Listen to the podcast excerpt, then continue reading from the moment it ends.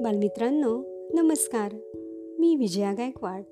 आज आहे पाच जून जागतिक पर्यावरण दिन. त्यानिमित्ताने पर्यावरणाचा समतोल सांभाळणाऱ्या वनस्पतींची म्हणजेच हिरव्यागार झाडांबद्दलची गोष्ट आज आपण ऐकणार आहोत. गोष्टीचं नाव आहे जगदीशचंद्र बोस. ही गोष्ट आहे उत्तम संस्कार कथा या पुस्तकातील आणि मराठी अनुवाद केला आहे लक्ष्मीनारायण बोलली याने. चला तर मग ऐकूया आजची गोष्ट. मार लागला की आपण वेदनेने विवळतो. अगदी रडतो सुद्धा. प्राणी पक्षी सुद्धा वेदनेने कळवळतात हेही आपल्याला ठाऊकच आहे. मग झाडांना रोपट्यांना मार लागल्यास तेही विवळतात का? तर होय त्यांना वेदना होतात. कारण त्यांना सुद्धा प्राण आहे.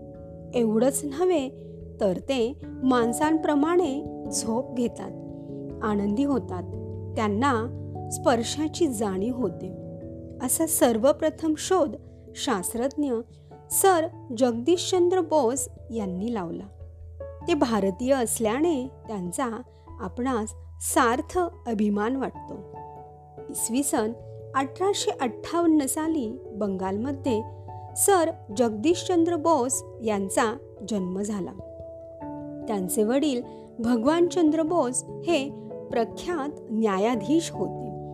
इतरांच्या कल्याणासाठी झटणारे म्हणून त्यांची ख्याती होती.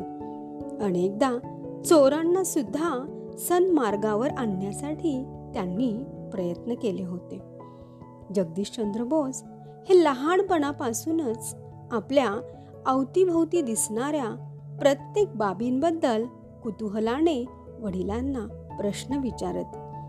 वडीलसुद्धा न चिडता त्यांच्या प्रश्नांची उत्तरे देऊन त्यांच्यातील जिज्ञासू वृत्ती वाढवत असत. शेतकऱ्यांची मुलं त्यांचे शाळकरी मित्र होते. त्यांच्याकडून झाडांबद्दल त्यांना विविध माहिती ऐकायला मिळत असे.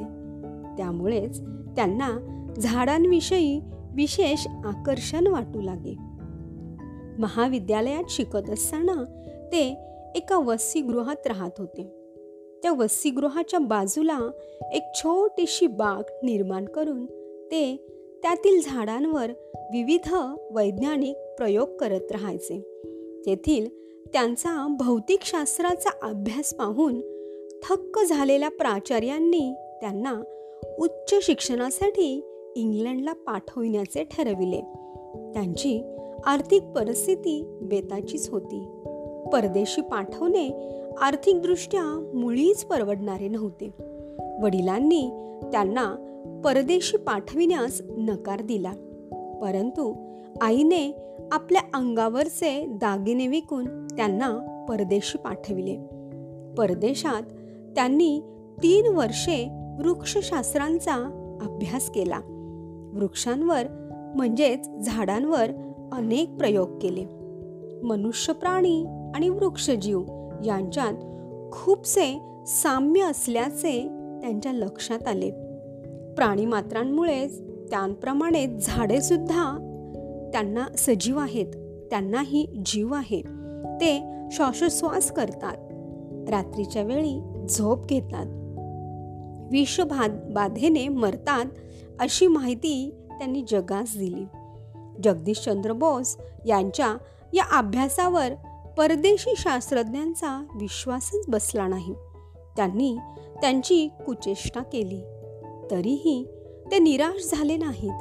त्यांनी लावलेल्या शोधाची प्रचिती देण्यासाठी आवश्यक अशा उपकरणांची निर्मिती त्यांनी स्वतःच केली. इंग्लंडमध्ये भरलेल्या शास्त्रज्ञांच्या महासभेत त्यांनी आपला शोध विविध उपकरणांच्या सहाय्याने सिद्ध करून दाखवला. जगातले सारे शास्त्रज्ञ आश्चर्याने थक्क झाले. त्यांनी लावलेला हा शोध सत्य असल्याचा निर्वाळा देत साऱ्या शास्त्रज्ञांनी त्यांची वाहवा केली. एकदा फरीदपूर येथे उत्सव पाहण्यासाठी ते गेले होते. तेथील लोक ताडाच्या झाडाची पूजा करताना त्यांनी पाहिले. ते झाड सुमारे तीन चार मीटर उंचीचे होते. ते झाड जमिनीकडे झुकलेले असायचे. सकाळी ते झाड काहीसे ताठ तर संध्याकाळी जमिनीकडे झुकलेले दिसायचे. इतर वृक्षांमध्ये न दिसणारा हा गुण या झाडात आहे असे समजून लोक त्या झाडाला देवाचे झाड म्हणून त्याची पूजा करू लागले. त्याला नवस बोलू लागले. तेव्हा जगदीशचंद्र बोस यांनी आपली उपकरणे त्या झाडाला लटकवून त्याचे काही दिवस निरीक्षण केले. आणि या झाडातील हा विशेष गुण इतर झाडांमध्येही आहे हे त्यांनी लोकांना पटवून दिले. आणि त्यांच्या मनातील अंधश्रद्धा काढून टाकली. सर जगदीशचंद्र बोस हे जसे महान शास्त्रज्ञ होते तसेच ते थोर देशभक्तही होते. त्या काळात आपल्या देशात प्रयोगशाळांची संख्या फारच कमी होती. तेव्हा त्यांनी कलकत्ता येथे प्रयोगशाळेची निर्मिती केली. आपली सारी संपत्ती त्यांनी या प्रयोगशाळेस देऊन टाकली. पुढे ती प्रयोगशाळा बोस संशोधन केंद्र म्हणून प्रसिद्धी झाली. आयुष्यभर ते संशोधनाचे कार्य करत राहिले. इसवी सन एकोणीसशे सदतीस साली वयाच्या एकोणऐंशी वर्षी त्यांचे निधन झाले. तर बालमित्रांनो अशी होती ही आजची झाडांबद्दलची आणि थोर शास्त्रज्ञ जगदीशचंद्र बोस यांची गोष्ट. त्यांनी आपल्याला हे पटवून दिलं की आपल्याप्रमाणेच झाडांनाही जीव आहे. त्यालाही दुःख होतं. म्हणून आपण कधीही जाता येता सहज म्हणून झाडाची पाने तोडू नये. त्यांना त्रास होईल असे वागू नये. याच पर्यावरण दिनानिमित्त आज सर्वांना शुभेच्छा. धन्यवाद.